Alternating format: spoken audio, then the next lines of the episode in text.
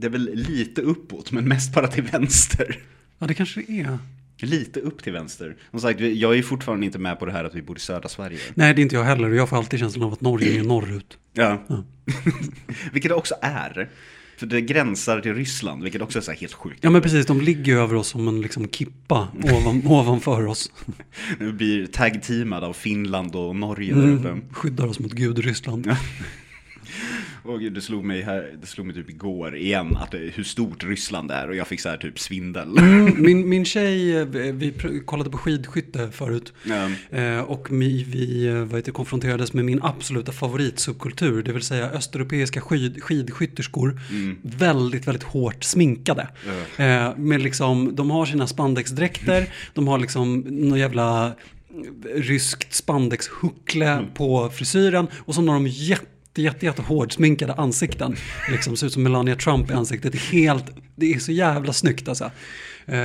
Såna jävla ikoner. Det måste vara fruktansvärt opraktiskt. Ja. Och då sa min tjej att ryskor, de är ju så jävla snygga, men de har en ful stil liksom. Oschysst att bedöma en skidskytt för sin stil. Men likt förbannat. Men min tes var ju att de inte är särskilt snygga, utan att de bara är väldigt många. Och att det därför kommer väldigt många snygga ryskor. Ja. Men att procentuellt tror jag det finns ganska mycket fula ryskor också. Alltså vi har ju träffat några fula i båda dem, men även träffat så otroligt många snygga ryska tjejer framförallt. Ja. För de har så här samma ansikte egentligen. Det är så samma sorts... Ja, men det var i den här dokumentären om Macchiarini som SVT sände, så var det en av hans patienter som dog, som såg precis ut som en rysk vän till mig. Alltså de hade kunnat vara syskon. Så fort de så här visade henne någon slags namn, jag bara så här, där har vi en rysk här. Och hon var så otroligt jävla snygg. Och jag blev lite svag i benen. Men ryska män, det är fan lite hit and miss. Det är det fortfarande isländska män som stay winning. Jaha, jag trodde att du skulle gilla ryska män för att de är lite fula. Ja, de som är lite fula, ja, men det är också de är så himla spinkiga väldigt många. Ah, det är obehagligt. Man kan inte... Nej, men just det, du gillar inte det kantiga. Nej. Nej. Runda ryssar. Men jag tänker att de här liksom björnmännen som kör skidor skulle du kunna gilla. Ja. Ah. De enorma tree trunks till benen. Bra på vintersporten idag. Då vet vi. Jag fick koll. Då kan du ta björnryssarna, så tar jag skidskytterskorna. Jag tar Sergej och du tar Nikotina eller vad de nu heter. Nikotina var fint.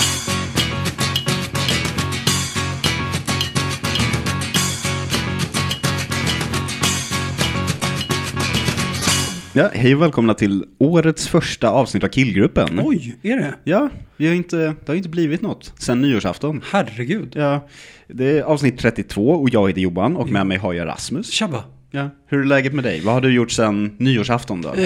Oj. Ja, men det är ju sådär att det har hänt så mycket grejer så att det är svårt att liksom bena ut riktigt vad det är som har hänt. Allting... flyter ju också ihop i en stor jävla grå sörja, dels på grund av vädret men också på grund av pandemin och allting. Ja, januari har verkligen hållit på i 4 månader känns det som. Ja, helt oändlig. Ja. Samtidigt som det också känns som igår jag var här på nyårsafton. Ja. Det är svårt i dessa tider tycker jag. Nej, men vad har hänt? Min tjej har haft ryggskott, det har varit jobbigt. Hon har varit som en liksom grådvärg hemma, bara liksom legat i olika obekväma ställningar och muttrat typ. Ja, men man hittar så här ett sätt som det inte gör ont på, när man håller knät på ett specifikt sätt och ligger så här lite böjd. Precis, och man typ frågar saker och det man får till svar är... Jag har inte berättat om den gången jag hade ordentligt ryggskott senast och jag fastnade på vår fotpall. Just det. När jag snappade ihop som ett gummiband när jag försökte ställa mig upp. Det var en dag. Ja, jag är väldigt glad över att jag har sluppit ryggproblem i mina dagar. Faktiskt. Jag höll ju på att få någon skit i axeln, men då var jag på massage och då försvann det. Var det inte det en av de grejerna som gjorde... Nej, det var inte det som gjorde att du var eventuell riskgrupp för covid. Det var inte axeln. Nej, gud nej. Nej, det var väl bara näsan. Ja, och det har ju visat sig... Min vidriga näsa har ju visat sig vara kanske ett otroligt styrkebesked faktiskt. Okay. I och med att covid har ju svårt att ta sig igenom den första slämväggen. Min första slämvägg är ju helt sanslös på grund av att jag bröt näsan när jag var 10. Ja. Så att det kom inte in någonting där. Nej. Vilket skulle förklara varför alla på mitt jobb har haft covid utom jag. Ja, du är den där mutanten i den postapokalyptiska filmen som så här, har muterats till att bli immun rent fysiskt. Jag är den gravida kvinnan i Children of Men. Ja. Ja. Hon som inte kan få zombieviruset i The Girl with All The Gifts, ja. Yeah. Just det. Ellie i Last of Us. Yeah. Just det. Är det någon i The Choir Play som är immun? Nej. Jo, hon döva. Fast hon är inte immun. Alltså hon är inte immun mot... Hon är inte immun mot monster, hon är döv. De äter inte bara trummor. Hon är döv så de hör inte henne. För om hon är döv, då blir de det. Ja, de försöker respektera spelreglerna. Just det. Ja. Såklart. Nej, det hade ju varit oschysst. Ja. Ja. Nej, men så att allt och ingenting har hänt de senaste 3 veckorna. Vad fan har du hållit på med? Ja, vad fan har jag hållit på med? Ja, gris. Ja, jag har köpt så jävla mycket gris. En halv jävla gris. Ja, det är väl typ det. Alltså, det händer ju ingenting. Min pojkvän jobbar hemifrån. Och så han fick ett knäpp här om veckan, målade en, vad heter det, en skrivbordsskiva och så att det skulle bli finare på hemmakontoret. Samtidigt så köpte han 3 bord som vi häftade ihop och gjorde till en sängram. Aha. Ja. Ja, jag kan tänka mig att det är en ganska bra beskrivning av hur det har sett ut i många svenska hem. Ja, nej, men sagt, om vi hade bott i en bostadsrätt så liksom hade jag gått ner till Lidl och sen kommit tillbaka och han hade bara, men jag tyckte inte vi behövde den här väggen. Mm, just det. Mm. Kan du dammsuga upp här? Jag har byggt om väggen så att den nu är vertikal. Mm. Jag tyckte vi behövde mer öppet kök så jag tog bort spisen. Men vi behövde också ett mer stängt badrum så jag har flyttat den dit. Dusch, vi har ingen längre. Vi har ett handfat. Jag vill att vi ska kunna gå på toaletten och duscha samtidigt utan att vi vet om det.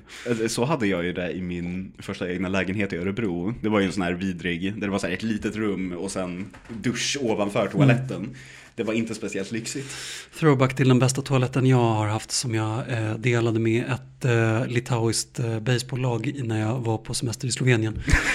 Som var att man blev tvungen att låsa grannarnas toalettdörr för att kunna använda toaletten själv, för att man delade toalett. Ja. Det var väldigt äckligt. Dela toalett gjorde ju inte jag, men jag bodde i ett hus med bara amerikanska fotbollsspelare. Mm. Så känslan fanns ändå där. Jag förstår precis.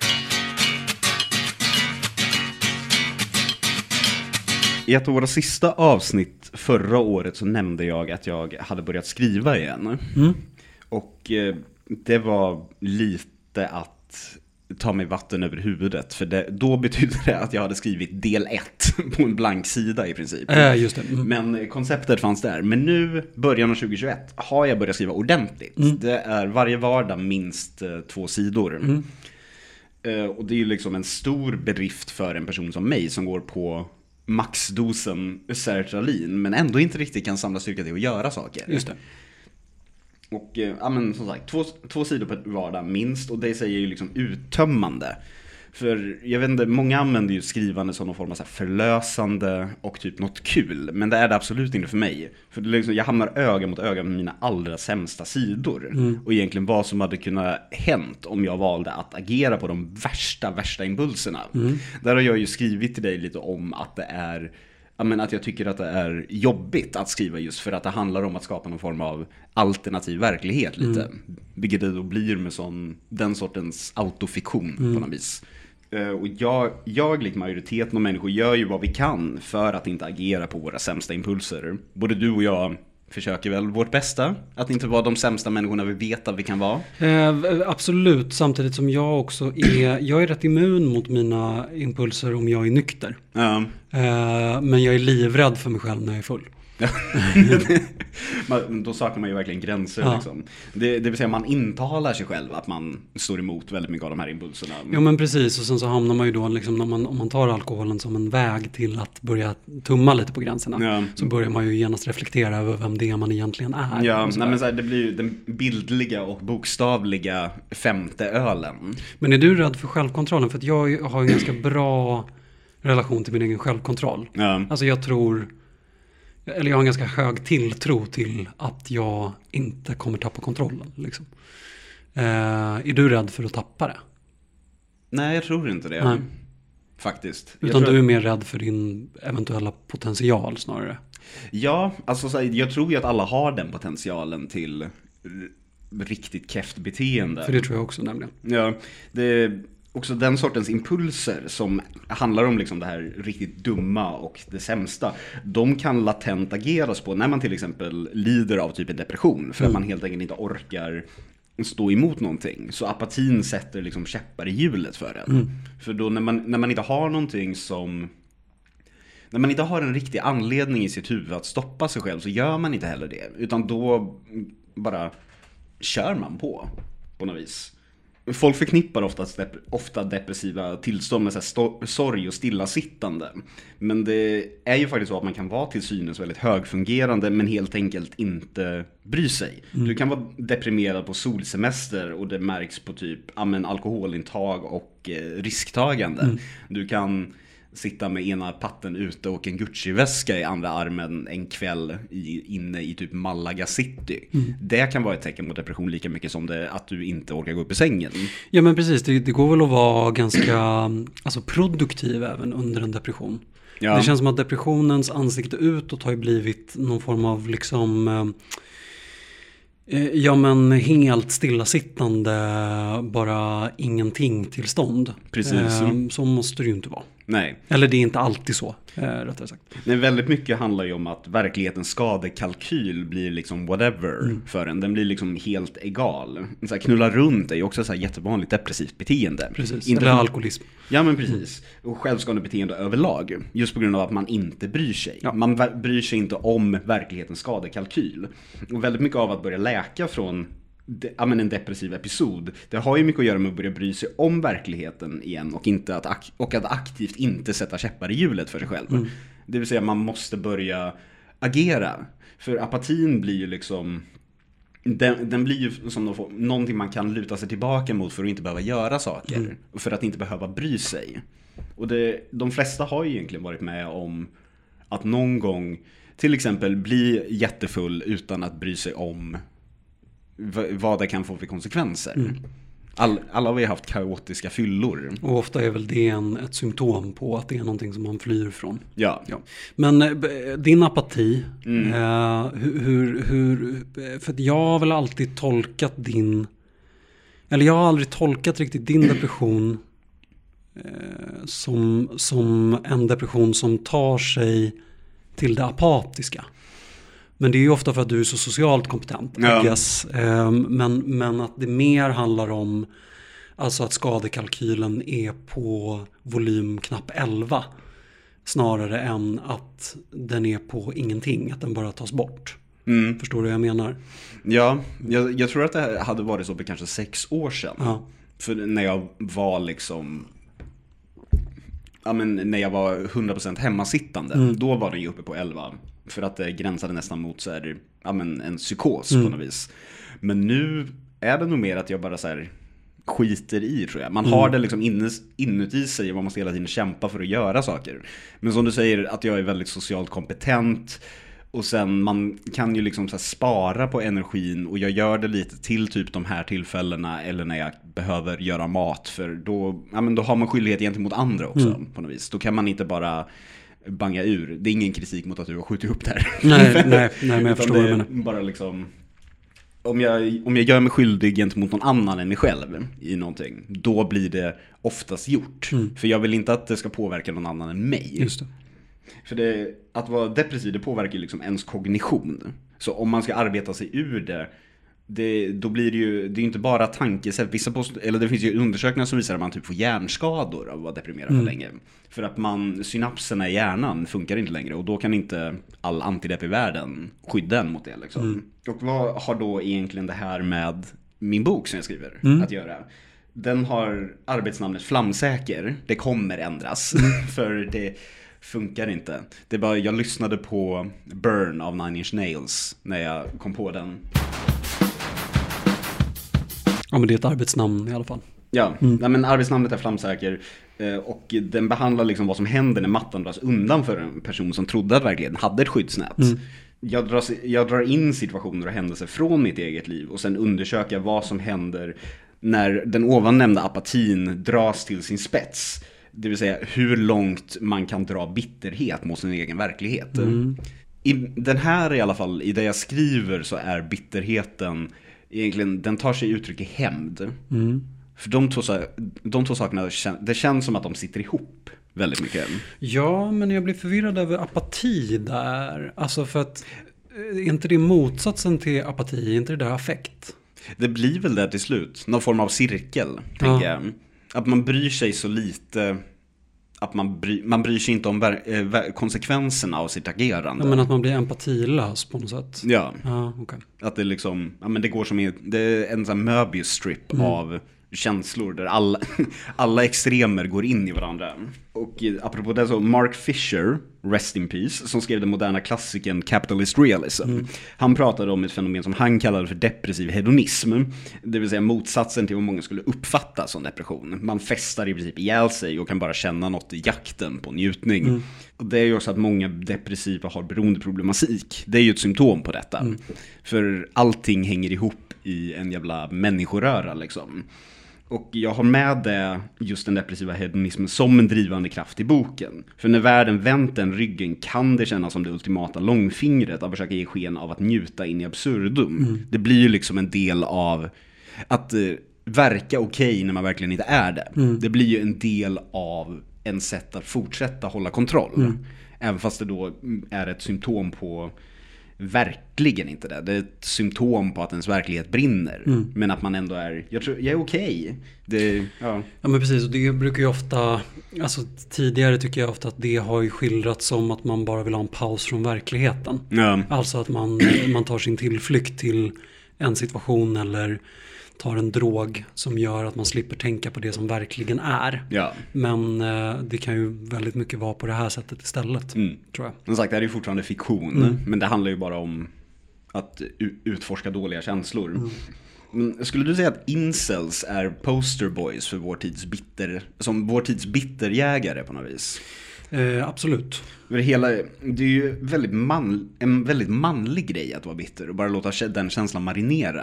Ja, men alltså, jag tänker att incelkulturen, det är ju egentligen bara en del av samma fenomen. Alltså hela vita kränkta män-fenomenet. Som ju innan på något sätt tog sig uttryck i alltså den äldre gruppen gubbar, näthatare liksom. Och nu har de fått en egen kultur på något sätt i incelkulturen. För jag tycker ändå att det känns som att incelsen i regel är, alltså det är inte att det finns en så här lång och trogen tjänst som de bedömer kvinnorna ifrån. Nej. Utan det är just att de är unga och inte har fått ligga än. Ja. Eller så är det bara jag som tycker att det är lätt avfärdat på grund av att om de bara kämpar lite så kommer de få ligga, jag vet inte. Om de la manken till. Precis. Nej, men det är ju de incel som har vänt sig till att bli så här massskjutare och utföra olika former av typ terrorbrott baserat på de här känslorna. Det grundar sig i att de känner att verkligheten har liksom rövknullat dem. Ja. Så då drar de den känslan till sin spets, det vill säga mord. För att döda är den ultimata hämnden, och det är liksom mycket mer ultimat än att visa att världen hade fel. För det visar att man gör någonting väldigt omänskligt. Det är farligt och läskigt att ens föreställa sig om man inte är där IRL. För det är en normal hjärna, där känns ju inte mord som, det är inte liksom på... Det är inte med som alternativ, som ett sätt att cope på. Nej, det är väl kanske inte first resort. Nej, det är... Man sitter och bara, åh nej, hon blockade mig. Ah, ja, hämta AK5-an. I'm gonna build a bomb. Men det är ju inte en konstruktiv känsla. Det är ju bara så här scorched earth-mentalitet. Att allting redan brinner, så då kan jag tända eld på det ännu mer. Ja, precis. Eller att man ju verkligen vill synas. Ja. Om man ska göra någonting som gör att det är helt omöjligt att avfärda det här. Ja. Hur man än väljer att vända och vrida på det. Så är det här någonting. Ja, det här är it is a thing. Ja. Och jag hör ju själv att det låter helt sjukt bara när man, så här, man radar upp det. Vilket det är, men jag utforskade ju inte på riktigt den här formen av mentalitet. Utan jag utforskade i en bok.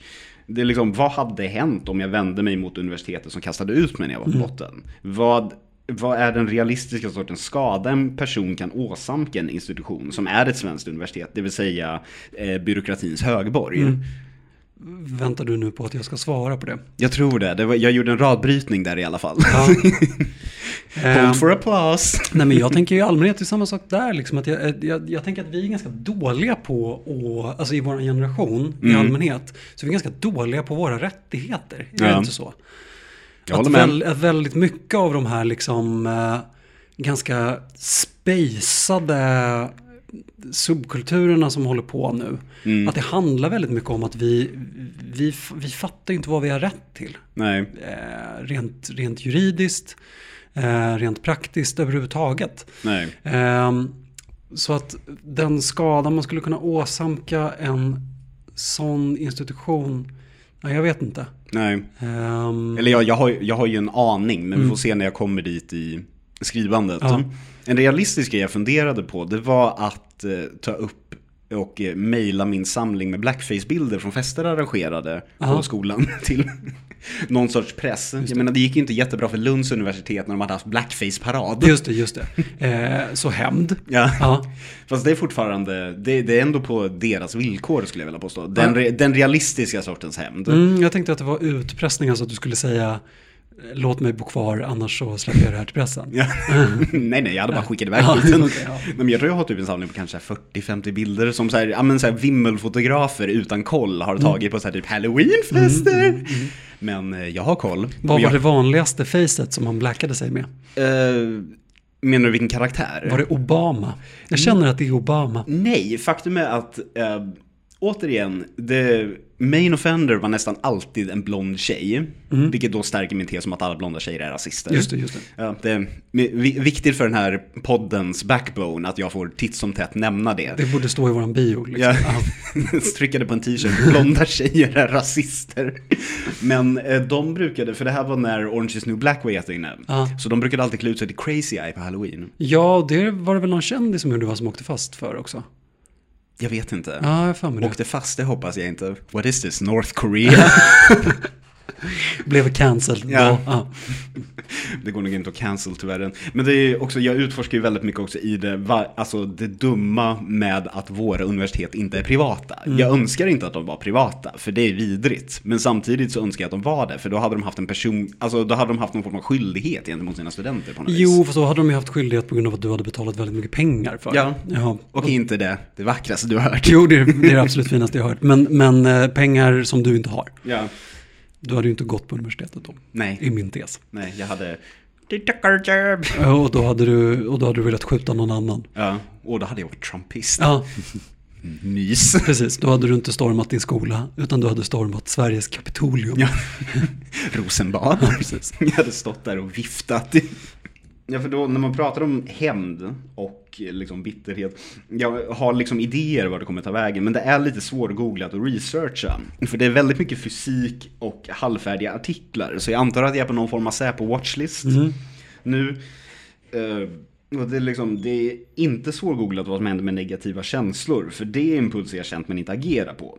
Så fram till den sista delen har jag det mesta covered. Det är ju bara den hemdelen som jag fortfarande behöver, ja, men att komma på vad som är den bildliga femte ölen att ta. Men du, femte ölen? Ja, vad heter det? Nej, men är det så att du är ute efter liksom en förklaringsmodell till de olika stegen rent biologiskt, eller? Jag tror att jag egentligen är på eller jag har nog väldigt mycket koll på vad, för att det blir ju att det inte, det går inte som det ska. Nej. På något sätt. Och man känner då som sagt att verkligheten har svikit en. Och då blir ju det den scorched earth-mentaliteten. Att då vill man se världen brinna som man tycker att den har behandlat en själv. Ja, nej men precis. Tidigare så var det väl att man tog livet av sig istället. Och nu ska man ta livet av en massa andra personer. Ja. Alltså det är väl den Den kanske klaraste distinktionen tänker jag man kan göra. Ja. Vad är skillnaden mellan de två liksom? Alltså för att någonstans har ju någonting hänt där man menar att man, och nu säger inte jag att självmördare är bättre än mördare eller sämre eller någonting. Jag lägger ingen värdering i det här, men någonstans har ju någonting hänt som har gjort att man ska ta ut den här aggressionen på andra snarare än på sig själv. Ja.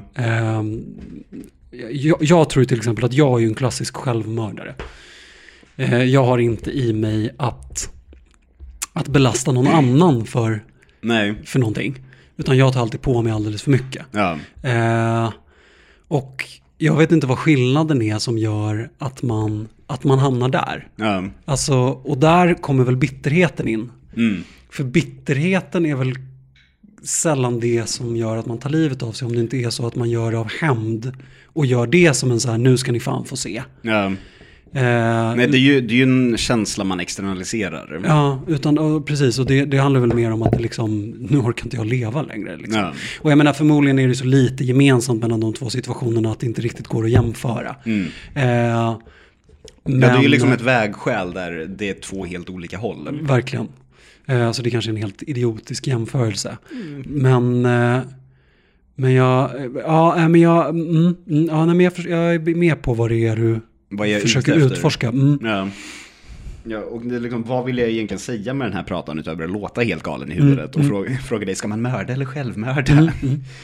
Jo, jag vill egentligen bara upplysa våra lyssnare om att jag borde öka min dos antidepp, men pallar läkare och jag vill inte råka ge mig själv serotoninförgiftning. Mm. Så vi får väl se hur lång tid jag kan fortsätta så här. Men alltså, jag menar, nu har ju du valt att se det här som ett symptom på din depression. Alltså jag menar, jag tycker det här låter som att du gör någonting istället för att gå i terapi. Mm. Jag tycker att det låter oerhört konstruktivt. Okay. Dels så försöker du bemöta dina egna demoner. Mm. Alltså nu ska inte jag sitta här och... Jag har inga sådana, vart har du hört det?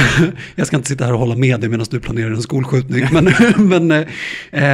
Men alltså jag tycker att det känns som att... Alltså det är ju inte destruktivt det du håller på med. Nej, inte per definition. Nej, det är fortfarande att skapa någonting. Nej, men inte bara det, utan även i det själsliga arbetet som du håller på med. Mm. Så är ju det konfrontativt mot dig själv. Ja. Det handlar ju inte om... Alltså, jag menar, om du skulle ta ett automatgevär och gå ner till närmaste skola och ha ihjäl folk, så skulle man ju kunna se det här avsnittet som ett så här, herregud, we didn't listen. Men jag menar, man skulle ju absolut kunna se det här också som ett första steg till att du inser att det finns väldigt mycket saker som du behöver ta tag i, behandla som ett första steg för att kanske börja hålla på med det. Ja. Och du säger palla läkare för att öka din dos, men jag säger palla terapi. Ja.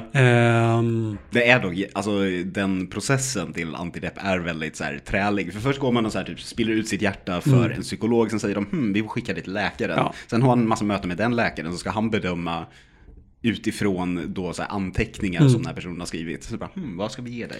Nej, men och jag tänker liksom, vi har precis suttit här och... Kan doktor.se skriva ut antidepressiva? Absolut, by the way. Men vad heter... Ja, absolut. Men vad heter det? Nej, det är antidepp. Ja, vad heter det? Nej, men jag tänker, vi har precis suttit här och grupprunkat oss kring det amerikanska privata skolsystemet. Mm. Jag tänker att vi skulle kunna grupprunka kring hur dålig den svenska psykiatrin är. Ja, men det kan jag skriva. Och så tänker jag att du skulle kunna ta det och ta de pengarna du inte la på privat utbildning och så lägger du dem på privat terapi istället. Gud vad mysigt, jag blir psykoanalyserad. Det finns ju utmärkta digitala lösningar, Johan. Do it! Och så skriver du en skitbra bok. Och så kommer du få presenterat för dig en massa bra lösningar i det som du kan använda i din roman också. Jag ska komma ihåg att tacka dig när jag får Augustpriset. Du kan tacka mig nu. Vad heter det? Tack! Och då vill jag också bara for the record att när Johan går ner till närmaste skola och skjuter så har jag sagt sök hjälp. Jag har berättat om doktor.se. Och vår inte sponsor kry.se. Nej gud, jag skulle hellre lägga ner podden än bli sponsrad av Kry faktiskt. Ja. Tack, jag vet att jag blir sponsrad av Max. Ja, verkligen. Max. Hallå. Max, bättre än terapi. Mums.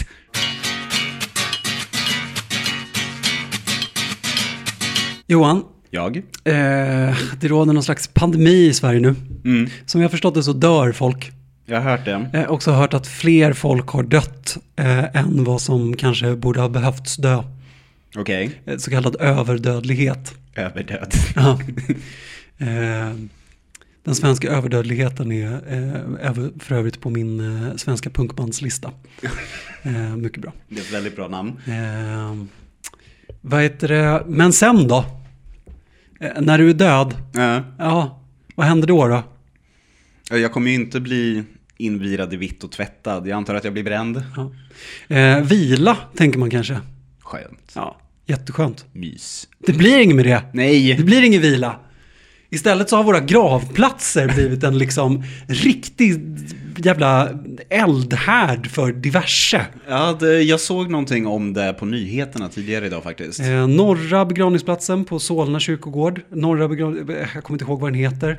Vilket pinsamt för flera av mina släktingar ligger där. Ja, det är den. De har vält på den judiska gravplatsen, antar jag. Alltså, jag antar det också. De har inte sa inget om det på nyheterna, men jag antar. Jag tycker att det är implementerat. För det står... vad heter det? Likt förbannat så, i och med att de inte berättar vilka gravar. Mm. Jag kollade efter Davids stjärnor på gravstenarna när de körde inslaget. Men det är gravar som också tidigare har blivit vandaliserade. Så att, jag menar... lägg ihop connected dots. Det är inga svennegravar. Nej. Som kontinuerligt välts över. Det begicks också ett hemskt dåd på en begravningsplats. Ja, pulkan. Nej. Vi kommer till det. Men där det var... vad kallar de det? Tortyrnatten har det kallats, va? Ja, där två pojkar blev tvungna att gå ner i en grav och utföra diverse fruktansvärda handlingar. Djupt obehagligt allting. Ja, extremt obehagligt. Ja, men faktiskt riktigt obehagligt. Ja, den fuppen skrämde mig. Ja, jag tyckte också att det var väldigt, väldigt läskigt. Ja. Det var så väldigt mycket... det här du pratade om tidigare, om hur långt kan man ta en situation.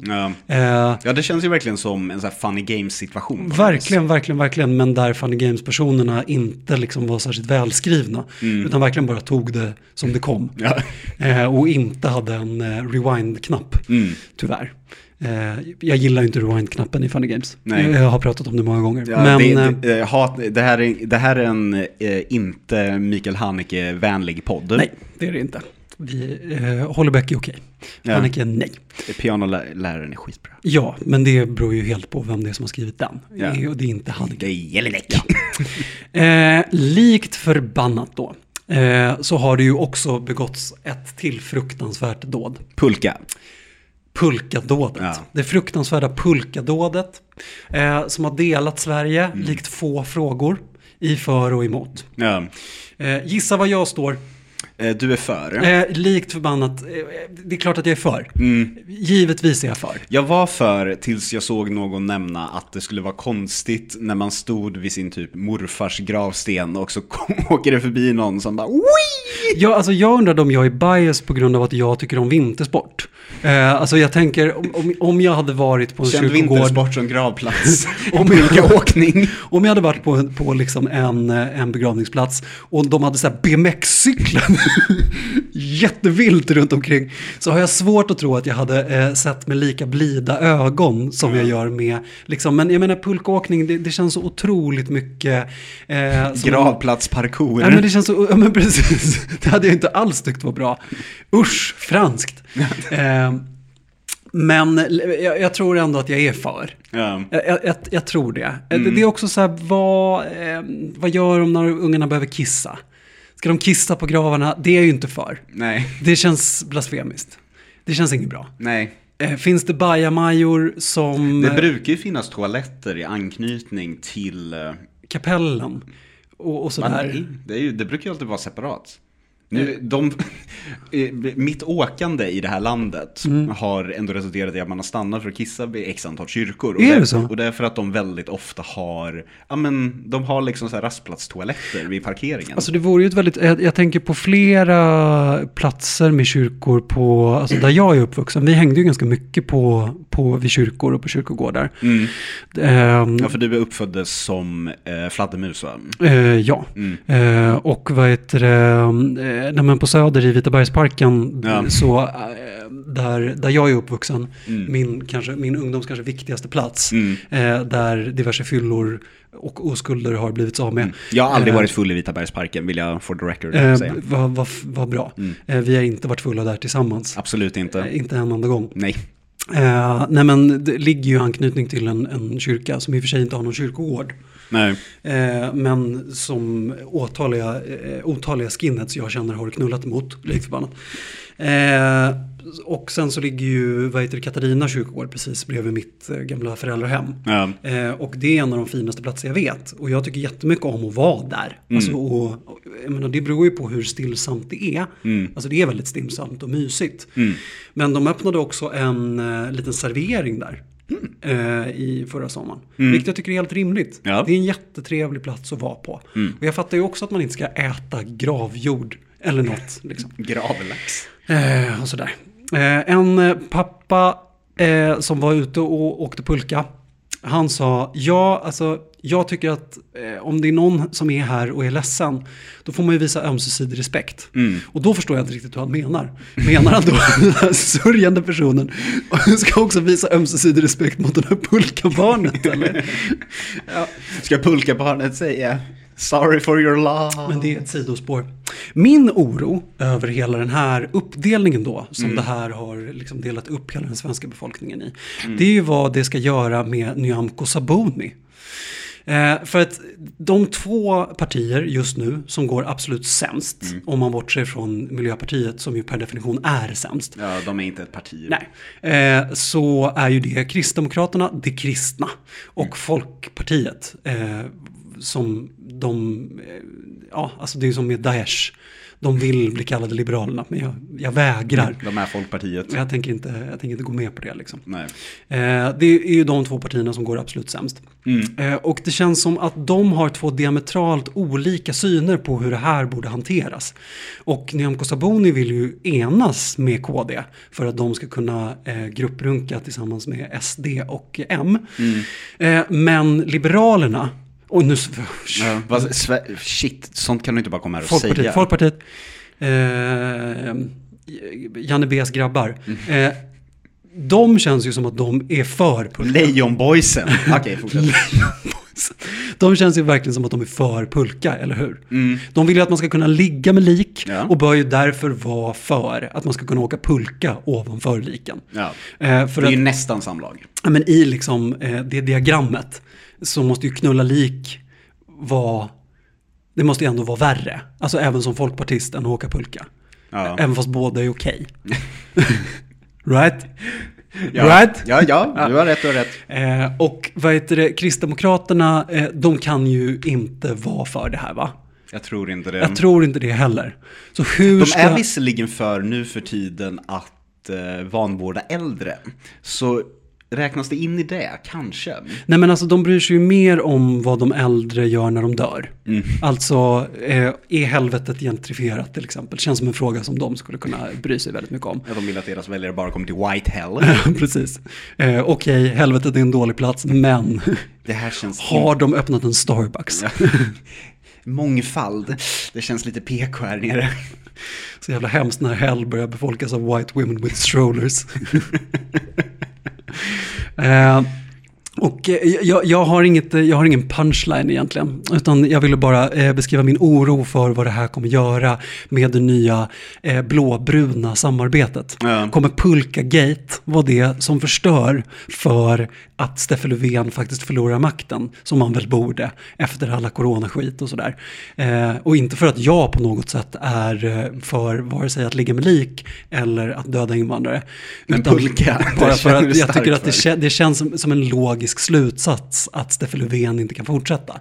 Ja. Men kommer nu Pulkagate kila in sig här som en fruktansvärd kil?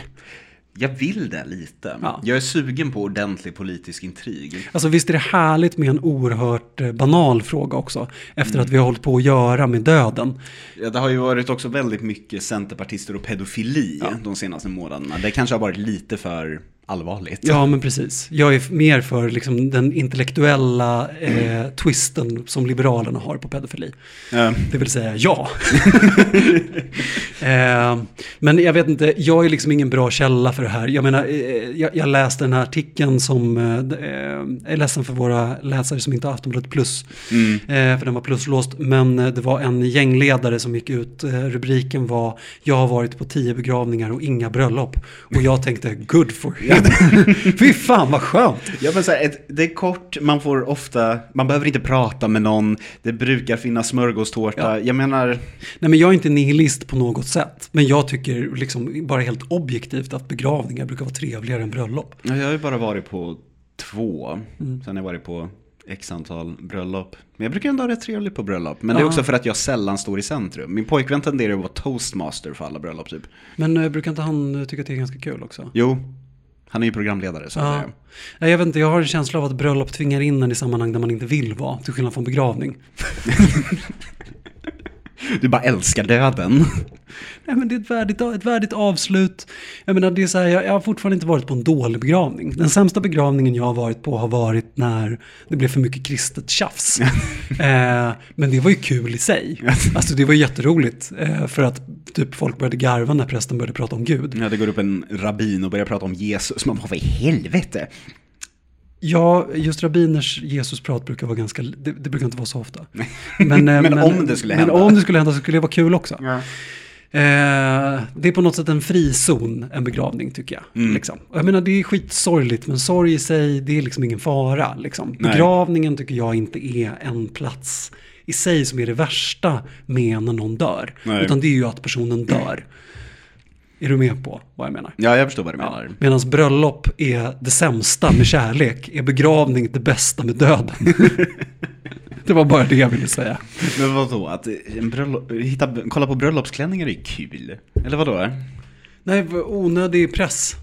Jag väljer begravningskostym över det varje dag. Som du också kan använda på ett bröllop om du vill. Ja, verkligen. Absolut. Ja. Men det handlar ju mer om manligt och kvinnligt att göra kanske. Man kan inte till exempel ha en bröllopsklänning på en begravning. Nej. Men varför inte? Det är därför jag kommer rösta på Liberalerna.